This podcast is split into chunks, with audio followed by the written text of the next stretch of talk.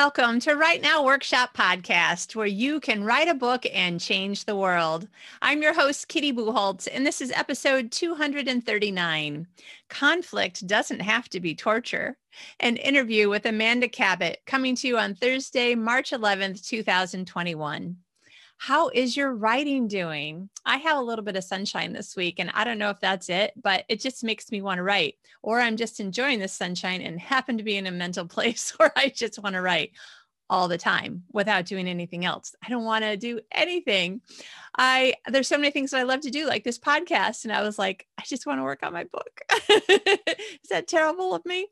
Okay, so part of the reason I'm so excited is because I have decided to definitely rebrand all of my books. Everything that's published under Kitty Bucholtz in fiction, which right now is all the fiction, is going to be rebranded so that I can choose a more focused uh, target market in my marketing. Um, what I've been doing in the past is writing for people like me, about people like me. Like, I happen to be a Christian. I have a lot of faith things in my life that cause me to talk to God all the time and um, be always thinking about praying all the time, which for me is just me talking to God all the time um and uh also you know i think sex is one of the best things god ever invented. I think it's awesome. I don't mind uh you know letting people know that i think it's awesome. And um i do swear sometimes, uh, sometimes to be funny, sometimes when I'm angry, kind of depends on the swear word.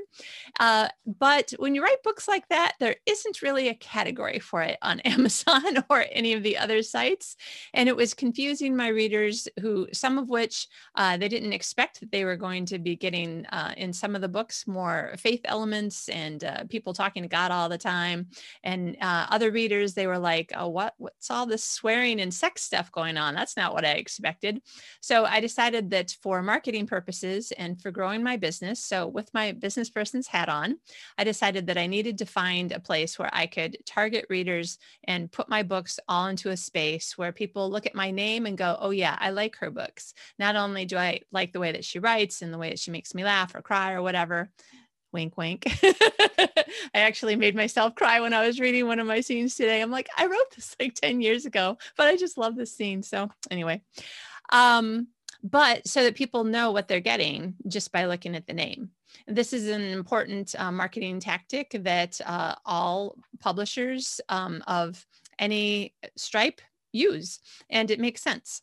Uh, the biggest thing that kept me from it was that I was very worried that my two audiobooks would be terribly expensive to redo turns out insert story here they weren't and so i'm super excited.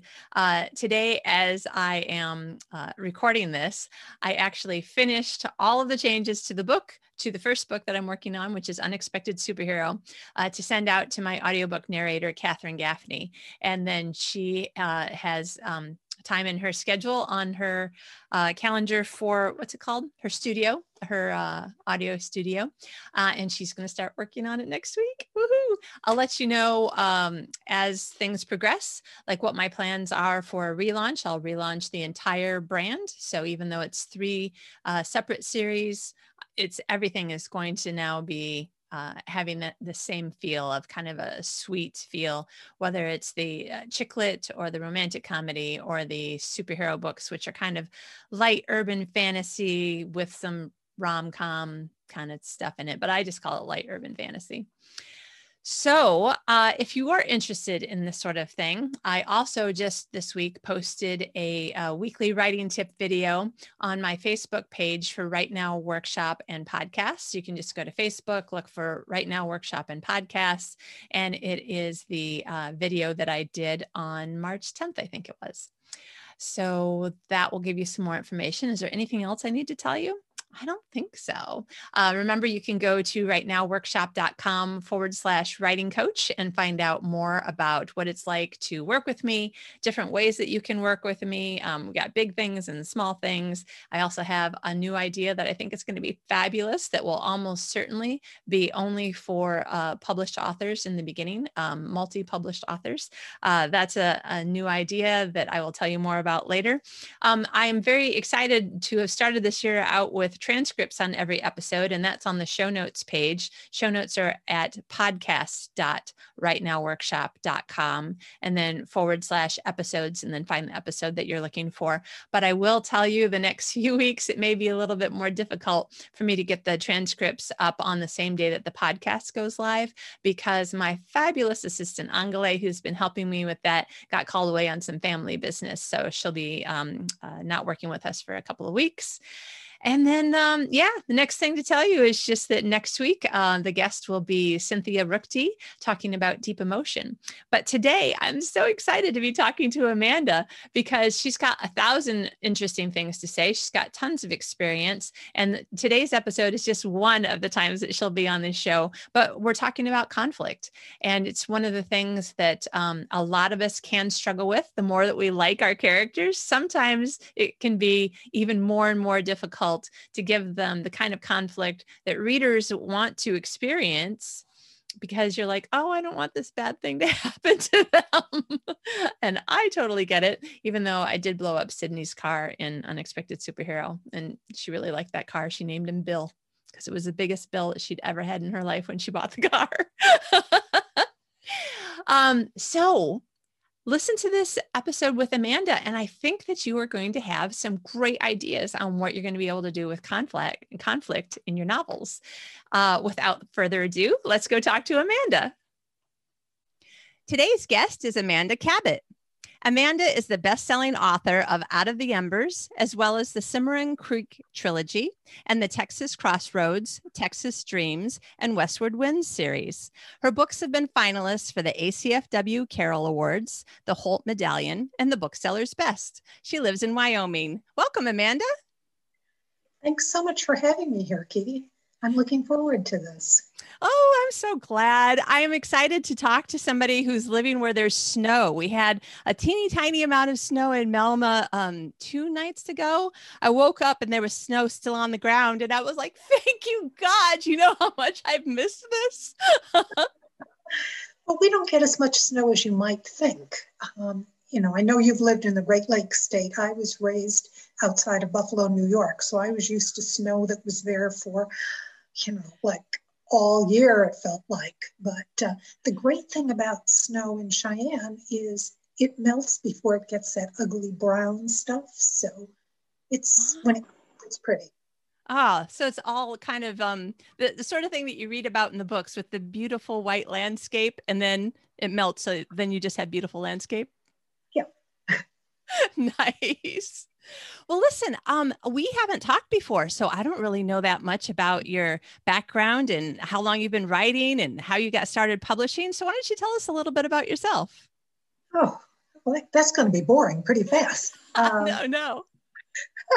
well, I wanted to be a writer from the time that I was seven. And that was when my family moved from a small town in Texas to Western New York outside of Buffalo. And talking about snow, this was in the middle of the winter. So here we are, my sisters and I, and there's snow. First time we've seen snow. We want to go out and play in it. Do we have any clothes? No. The only gloves we had were the cotton gloves that we wore to church. Imagine making snowmen with that. Oh man, I bet your hands were cold and wet so fast. but it was still, know, it was magic because it was snow anyway, that move uh, was about the time that I decided I wanted to be a writer. And part of it was because I loved reading. Reading was what would give me an escape from everything, including cold hands from the snow, and could take me to places I wanted to be, teach me new things. So I was determined I was going to be a writer. Now, what kind of a writer varied? For a while, I wanted to be a newspaper editor. And you'll notice that the hero of my new book is a newspaper editor. That's as close as I got to that, other than, well, there was the, the neighborhood newspaper that had stories that included my fictional pet, which was a dinosaur. I, think the fact that I put this story about a dinosaur in there should have been my clue that I really wasn't cut out for nonfiction, that my my real interest was in fiction. And so I wrote, but never truly for publication until I set myself this goal of selling my first book before my 30th birthday. Ooh. A month before I turned 29, I said, you know, if you're going to hit this uh, 30th birthday goal, you better get moving on this seriously. And at that point, I saw a commercial on TV for Harlequin romances. And this is like too many years ago to count, but at that point, they had two lines Harlequin and Harlequin Presents. So I picked up one book from each of them, read it, and said, hey, why don't I try this? Um, I wrote my first romance, sold it to the second editor, and who saw it and thought, oh, this is great. I mean, you know, this is what I accomplished. I actually got the call from the editor one week before my 30th birthday. Oh, wow, that's amazing. And then um I'm just guessing if it was during a time when Harlequin had just two lines. This was this was a call on a telephone on the wall, a, a real phone, not an email like we get now. email? No, no, no, that was before the internet. Yeah. As I said, we're not going to talk about how long ago that was. No, it was just a little bit. Ancient history. Oh, how exciting. So how did you celebrate or what what were you thinking or feeling? Well, excited. And I wasn't telling anybody because I worked for a bank at the time, a very conservative bank. Bankers do not write romance. Uh, yeah. I had I had a friend there who read every romance she could find. So when I resigned and was going on to my next job, she said to me, You know, one of these days I'm going to write a romance like that. And I looked at her and I said, Well, I have. What'd she say? Shocked. She's going, oh, You wrote it. I said, Well, actually, I sold it too. so the dark secret was out at that point. Yeah. But how exciting. I mean, you left the job so you weren't embarrassing anybody. And somebody who reads romances then probably went and read your romance, right? She did. Uh, do you have any idea if she ever started writing herself? Oh, she has. She hasn't sold, but um, she's right. Nice. So then, did you continue having a, um, a a career in finance or banking or something like that in addition to writing, or did it kind of quickly become a full time career of its own? Good question. I was actually in information technology. Ah. And when my first book was published, people kept saying, Well, aren't you going to quit your job? And I said, You know, you've heard the phrase for love or money. Well, I write for the love of it. The day job is what pays the mortgage. Yeah. And that's been true until I was able to take ultimately take early retirement, but um, and become a full time writer. But before that, I wrote part time which meant writing nights, weekends. I traveled a great deal for a number of my jobs. So I learned to write airports, uh, airplanes, hotels, wherever. Right. Oh, wow. That's just such a great story. I love it. so then so then how did life change when because we're to um, quickly get up to you have a new book out so how did life change when you were able to um, put all of your attention or did it change where you pretty much just kept uh, i guess probably lots of people have wondered you know how will my life change when i'm writing full time and i'm not sure that uh, that it always does in the way that people think it might it's interesting because I was at a conference and one of the speakers there was talking about how he had written the way I had, part time while he worked full time. And he thought, he said, Oh, when I can write full time, it's going to be different. I'm going to be so much more productive. I'm going to write eight hours a day. And he said, The reality is, I write the same number of hours that I wrote before. And that's what's happened for me. I found, you know, you you set up a pace and it becomes comfortable. And that's what continues. So I write about as much as I did before. It's a lot more fun now yeah. uh, because there's less pressure. I mean, I don't have the, J, the day job as well, but um, it's, I'm not actually writing more than I did before. Well, that's, kind of surprise. Yeah, yeah, especially because um, I think you said retired. You retired from your other career. So, I mean, how nice that you can still have this thing that you love to do and you get paid for doing it. And yet you feel like, um, I really did retire. I really do have extra time to do fun things with family and friends. Mm-hmm. Nice. Okay, so that's getting us close to the point where you have a new book out, Dreams Rekindled. Tell us a little bit. This is actually book two in a trilogy, right? Correct. Okay, why don't you kind of back us up and tell us a little bit about what this trilogy is about, and then tell us a little bit about uh, what the book's about. And then for people who are wondering what we're going to talk about, uh, though you'll probably be able to have uh, been able to figure it out from the title, Amanda has some great things to say and advice to give on conflict, which I can't wait for because I find it like torture myself when somebody says, just torture your characters. And I'm like, please don't make me do that. so let's talk about your your uh, most current trilogy first. Okay, it's the Mesquite Springs trilogy, and that's named by the name of the town. It's a small town in the Texas Hill Country. The first of the books starts in no in um, 1856, which some people would say is the golden age of Texas. It's before the Civil War started and life was calm, sort of. Certainly not for my characters. Because it was the era before the Civil War, there was a lot of things simmering below the, below the surface, and that's part of what causes the conflict with the characters in Dreams Rekindled.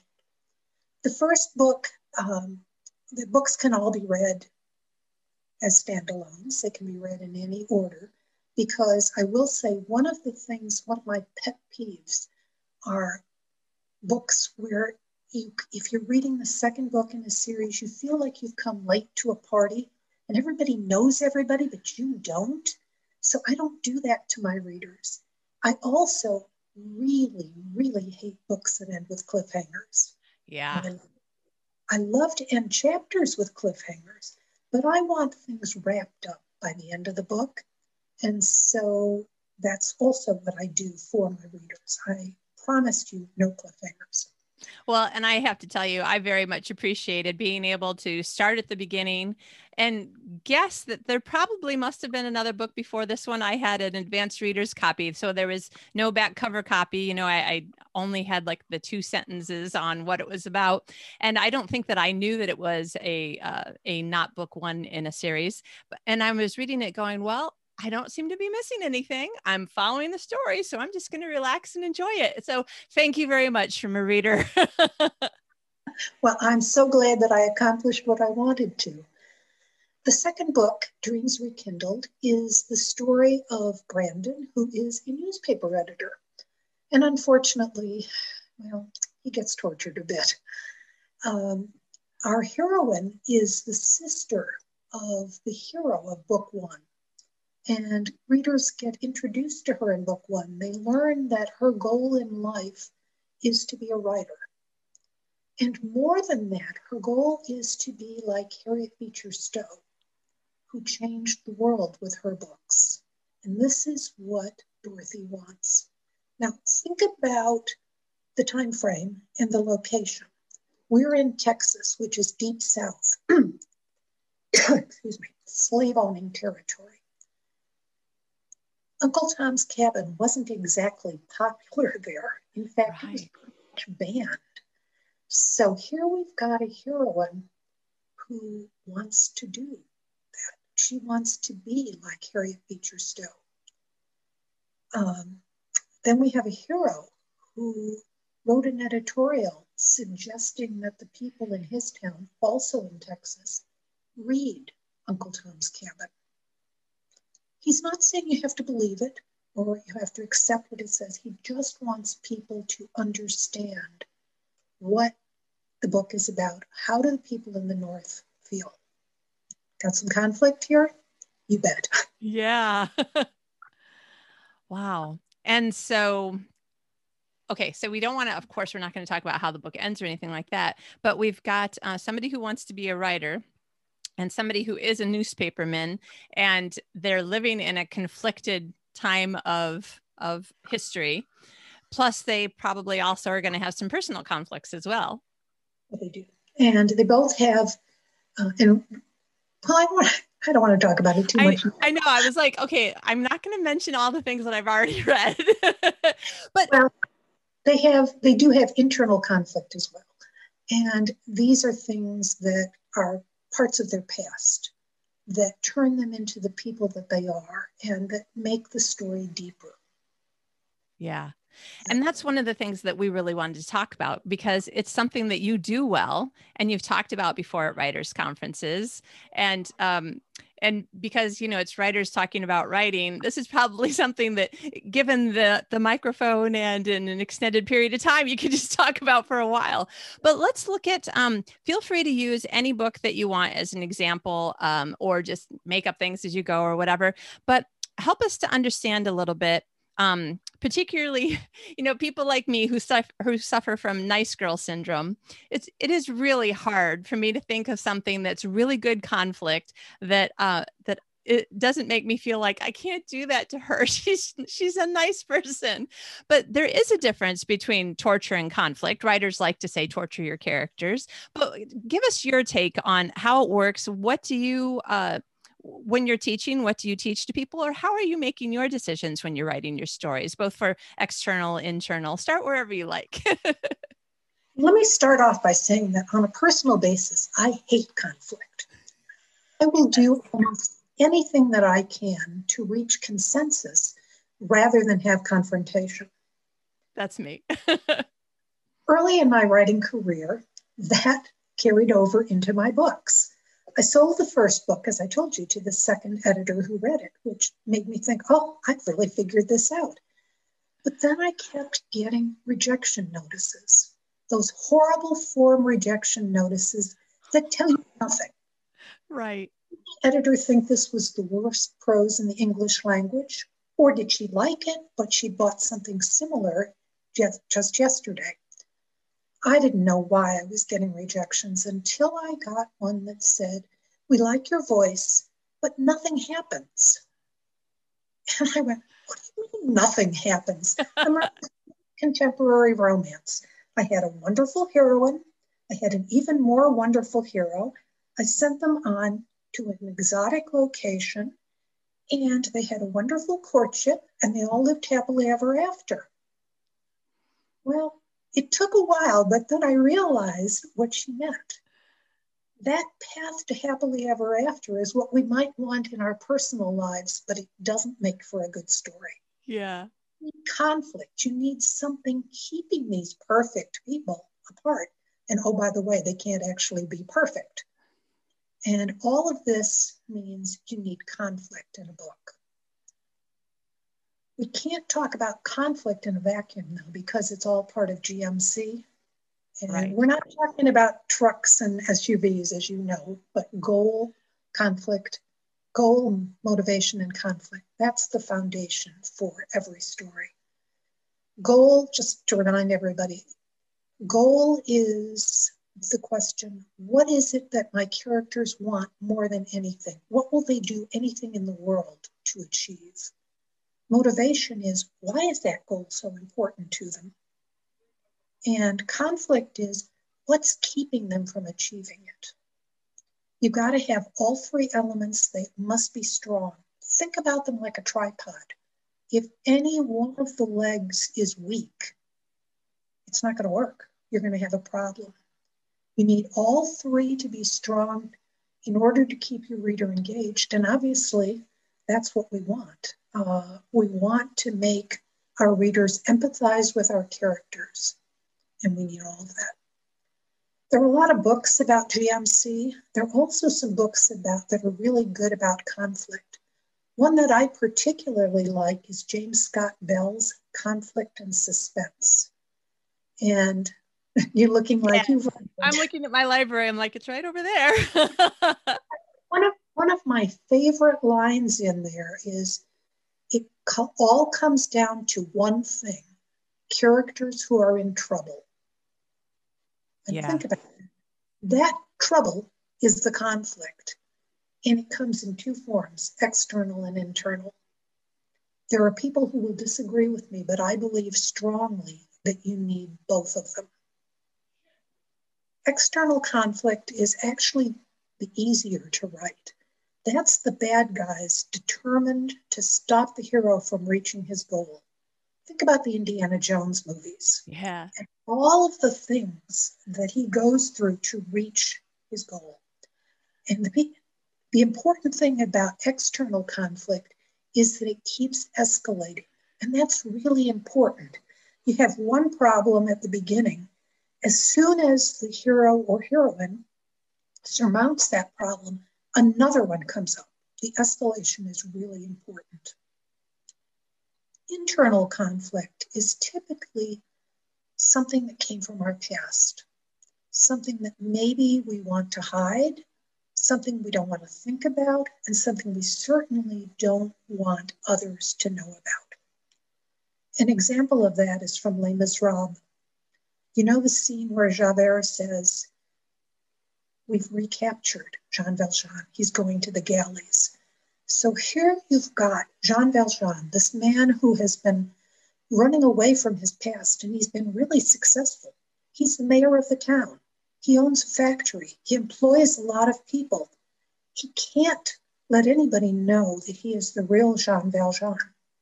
Because if he does, all of this falls apart. But on the other hand, if he doesn't admit who he really, really is, an innocent man is going to be punished for his crimes. Right.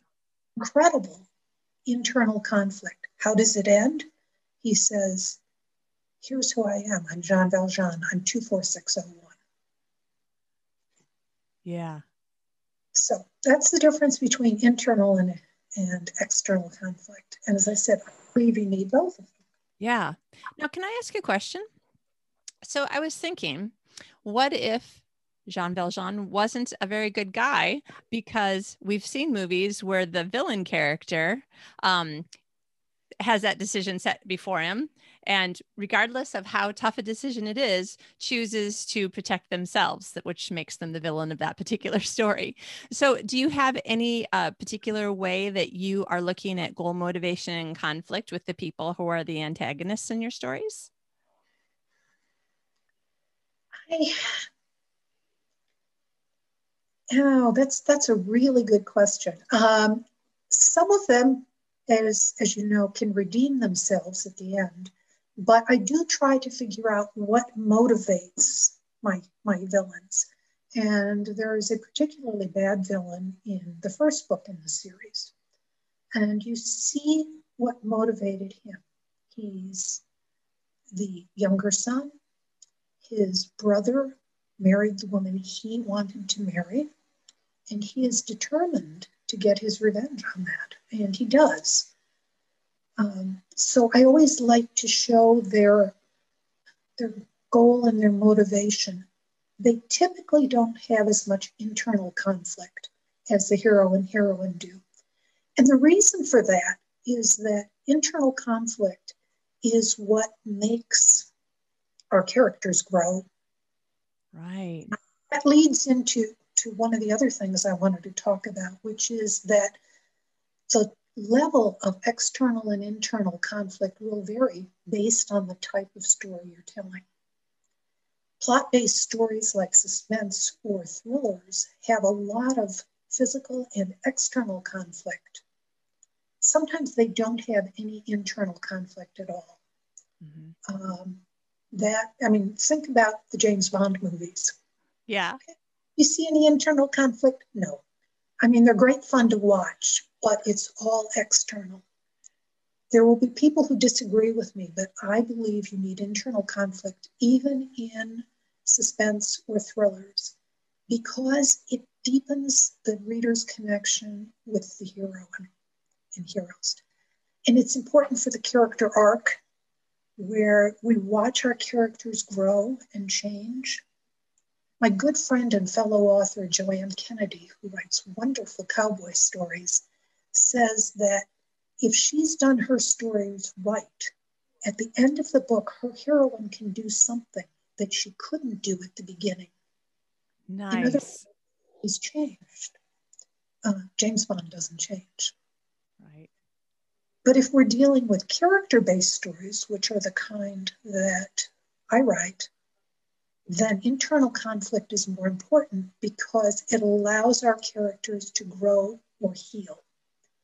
And you notice the word heal.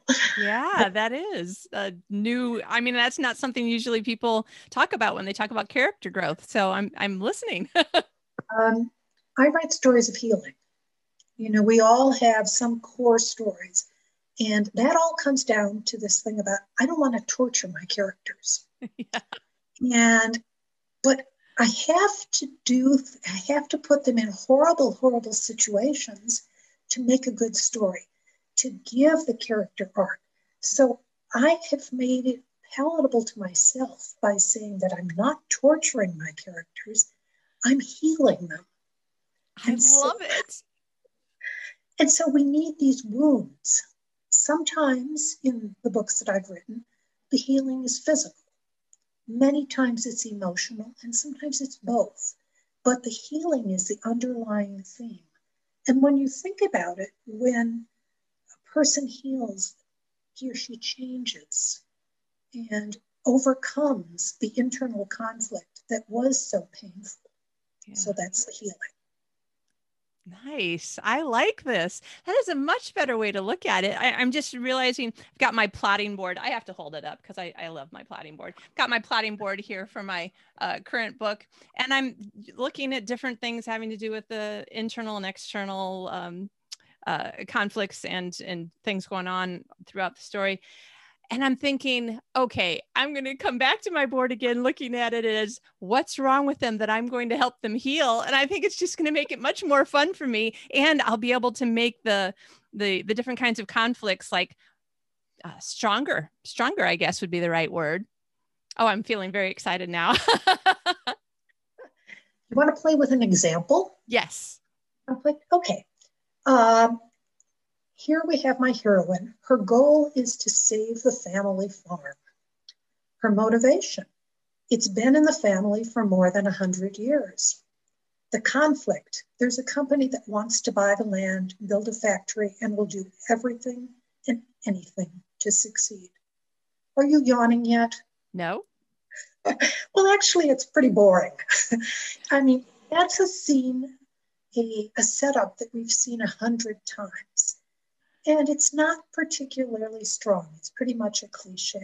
So let's try and make it a little stronger. Yeah. And you know what? When when you asked me if I was born if I was bored yet, it was like because okay, you must have something coming, but you're right. If that was the whole story, it's like it, it wouldn't really sustain it. It wouldn't make our readers care.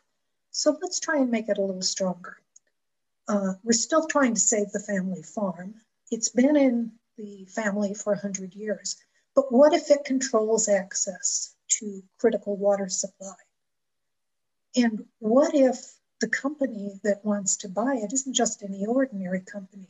It's a chemical company with a history of polluting. Ah, yeah. So now we've deepened the external conflict. Now let's add some internal conflict, and this is shamelessly borrowing from Les Miserables. And I'm, I'm really going to be clear about that. My heroine once worked for the company, this bad chemical company, and she was in fact responsible for the development of the harmful chemical that they are currently dumping. Oh. When she realized what was happening, she resigned. She returned to her hometown.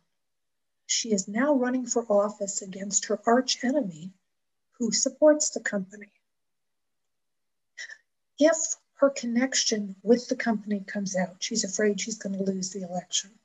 This has major implications for the whole town, for the whole area. But what is she going to do? I mean, now she's got to face the same kind of decisions that Jean Valjean does. Yeah. What is she going to do? What decisions is she going to make? Wow.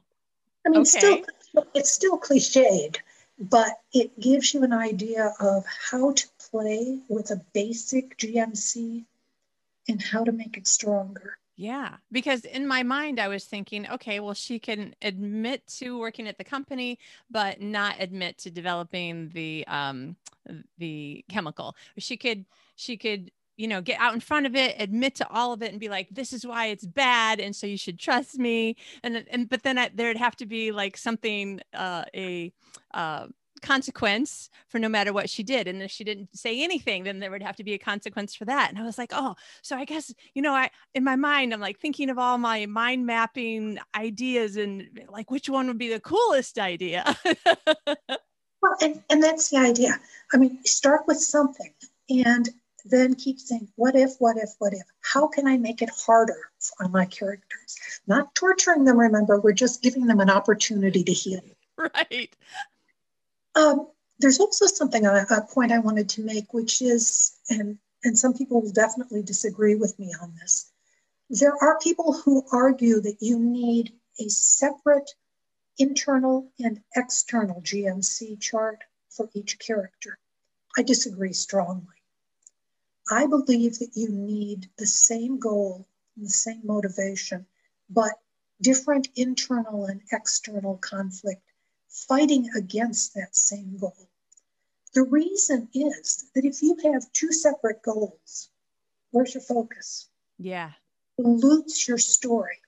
Your story is much more powerful if you have a single goal, as we do here, save the farm. But that the conflict, the things that are keeping our heroine from saving the farm, are both the external, this horrible company, and internal, her past. Right. So there's no right or wrong way. Well, in my mind, there is. I really believe that when you're writing a character based story, you should have only one goal and then have the different kinds of conflicts. Well, it, the way that you're describing it, it definitely sounds like you would be like you, the reader, would be much more thoroughly engrossed in this, what seems to be that it would be a much stronger story because everything is about, you know, can she or can't she overcome uh, both internally and externally this one thing? Right. And she has a single goal. I mean, she's trying to do one thing, she's very focused on it. But she's got things that are, are stopping her. And they're not just the bad guys on the outside, there's what's inside her as well. Yeah. So when you're doing your, uh, you sound like you're probably more of a plotter than a pantser. Yes. Yeah. Okay. and and for yeah. so um so when you're thinking to yourself, uh, you're you're coming up with the pieces, and you're like, okay, I think I've got this piece. This is going to be the goal. Um, and therefore you know what are the ways that i'm going to show that the interior conflict with the goal and the exterior conflict with the goal?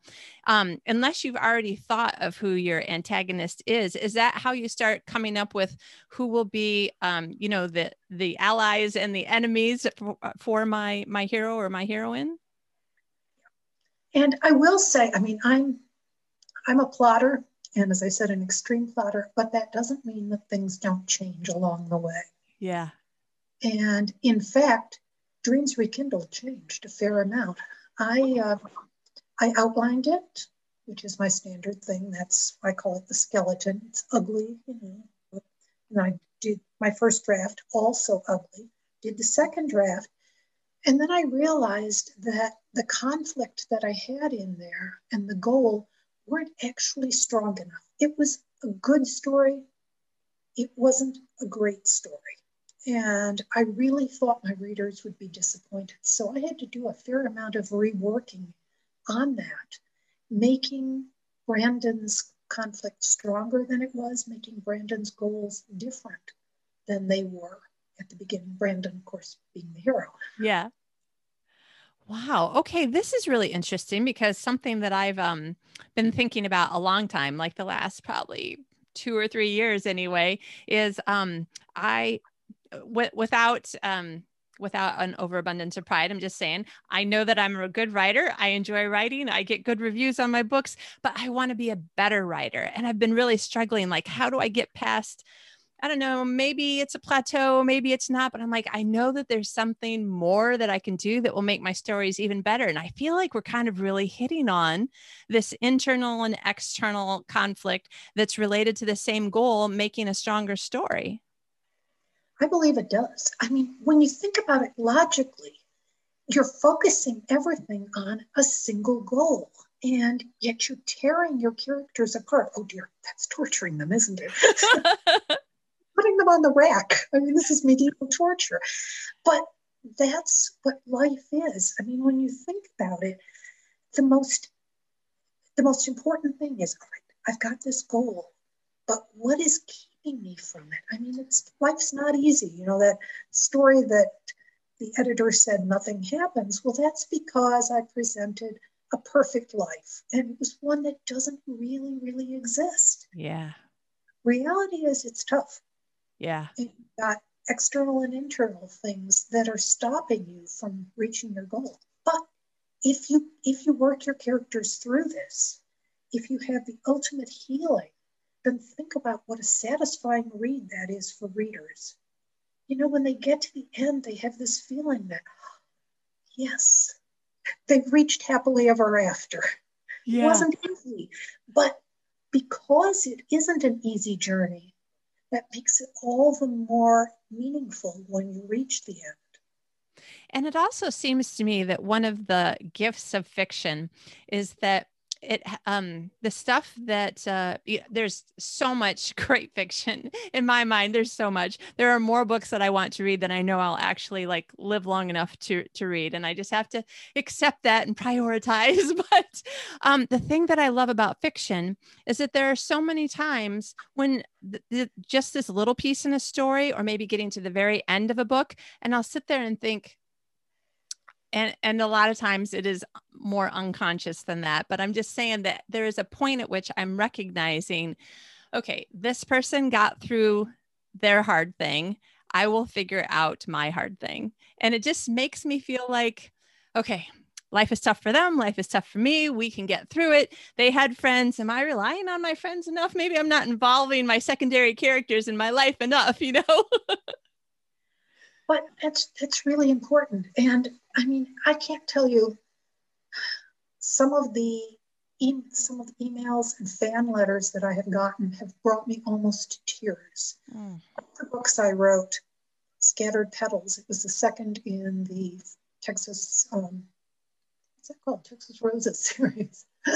No texas dreams. Oh should remember the names of my series. it's a lot of books out, though. I, I, think I called it Texas Roses initially, but anyway, Texas Dreams, the second one.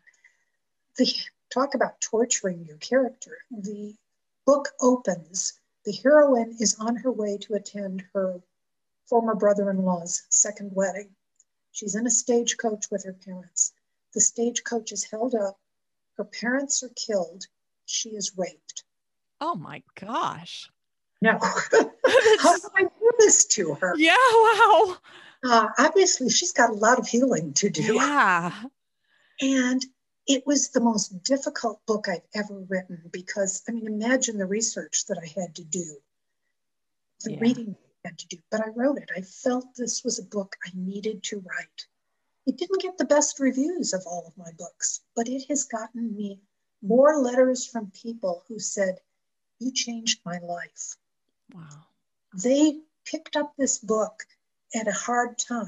They were going through tough times. They watched how Priscilla overcame some really horrible, horrible things. And because it was fiction, it was removed. I mean, you know, you can you can get self-help books. Yeah. Go to your therapist, here, read this book. That wasn't helping them, but seeing it in a fictional context seeing someone go through terrible, terrible events and heal from it gave them the strength to do it. Um, it's the power of fiction. Yeah. It entertains us, but it can do so much more than entertain us. It can heal us as well as our characters. Oh, That's beautiful. You know, the tagline for my Write Now Workshop podcast and classes is write a book, change the world, because I really do believe that it is worth all the time and energy if you find out when you die that you changed even one person's life for the better. I think that's totally worth it. Oh, it is. It is. And I truly believe that we are put on earth to make it better in some way. It doesn't have to be big it could be bringing a smile to somebody on a tough day. Right. That's changing the world. You know, if you've got, you're in the store and you see somebody who's looking pretty unhappy and you smile at them, who knows what power that has? Yes. And we as writers have even more power.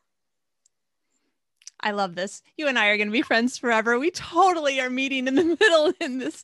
Oh, I, I'm I'm very passionate about this, and it's one of the reasons why I've been doing the podcast for three years now, um, because I think it's important, not just, uh, first of all, uh, of course, like at all the levels that you are talking about, that stories can reach us. Those are also all the levels that I think that um, we experience as writers. And so I was thinking, first of all, I really, really, really want to encourage people who think that they have a story to tell, know that they have a story to tell, or have already written 20 books and they're like, I'm reaching a wall. What is my 21st idea? Because I think that um, that we have these uh, internal and external conflicts in ourselves, in our writing lives, in the rest of our lives. The world certainly is full of conflict, um, and the idea that um, that we can help each other. This this idea that you have made me think about for the first time in this way of um, taking somebody who already has pain in their lives. It's just that we're starting the story like beginning to see the pain and then healing them in a way that's believable that makes the reader then think, okay, I also can heal from my pain. Uh, this is not just a silly book with with a ridiculous um, uh, somebody suddenly just made it all better kind of ending like this is somebody who probably had to work hard in their healing as well as um, reaching out to other people helping other people i could just you've really like hit my my button to like stand up and start going okay everybody seriously these are all great reasons to keep writing working on your books. And amanda this is a great great idea for how we can look at conflict differently and make our books more fun and exciting and in the end better books that have you know, this is one of our other goals better books that have more chance of more sales. And that's true. I mean, the thing is, don't, as you know, and as everybody who's listening to this knows, it's not easy. There are people who think that writing is just something, you know, oh, well, you can just turn those things out in a week or two, can't you? no, because writing con and writing conflict in particular, internal conflict especially, it's hard. It's not what we want to do. It's not who we are. As you said, you know, nice girl syndrome. Yeah. We all want people to be happy. We want them to be good people, and they aren't all. And so we have we have to work at it. And I'm telling you, it's hard. There are times when I sit there and I agonize over every single word in a scene, thinking, is this the right word? Is this saying exactly what I want? So that's my conflict. But when I'm describing characters going through tough times, that's hard to do. And I know it's hard for readers to read some of that, but the end, I mean, the, the final line on this is there's healing. And yes, we can have our happily ever after, even yeah. though it's hard to get there and then it just um, it all feels so worthwhile you know when you're reading the book and you get to that satisfying ending you're like ah okay i'm just i'm happy now. I mean that was really tough. Wow they went through a lot but they did it.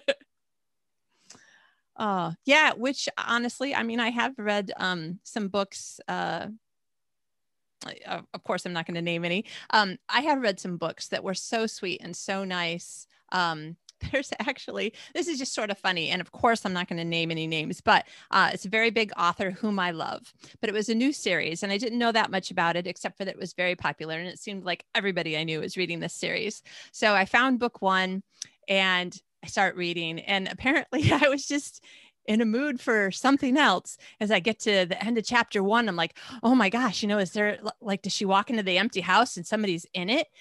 Nope, nope. Chapter two, not nobody was in the house. Oh, okay, sorry. Um, oh, I'm sure. And every chapter, I was like, oh, so is this the part where, um, excuse me, I got so excited. Where is this the part where like the guy comes at her, or somebody starts to run her over in the car? And, and then after a while, I was like, okay, Kitty, you need to put this book down this is not the kind of book it is and you keep being disappointed in every chapter even though i i pretty much know that that's probably not what to expect in that book but i still i think i just was in the mood where i wanted there to be bad guys and i wanted to see them get their thing in the end.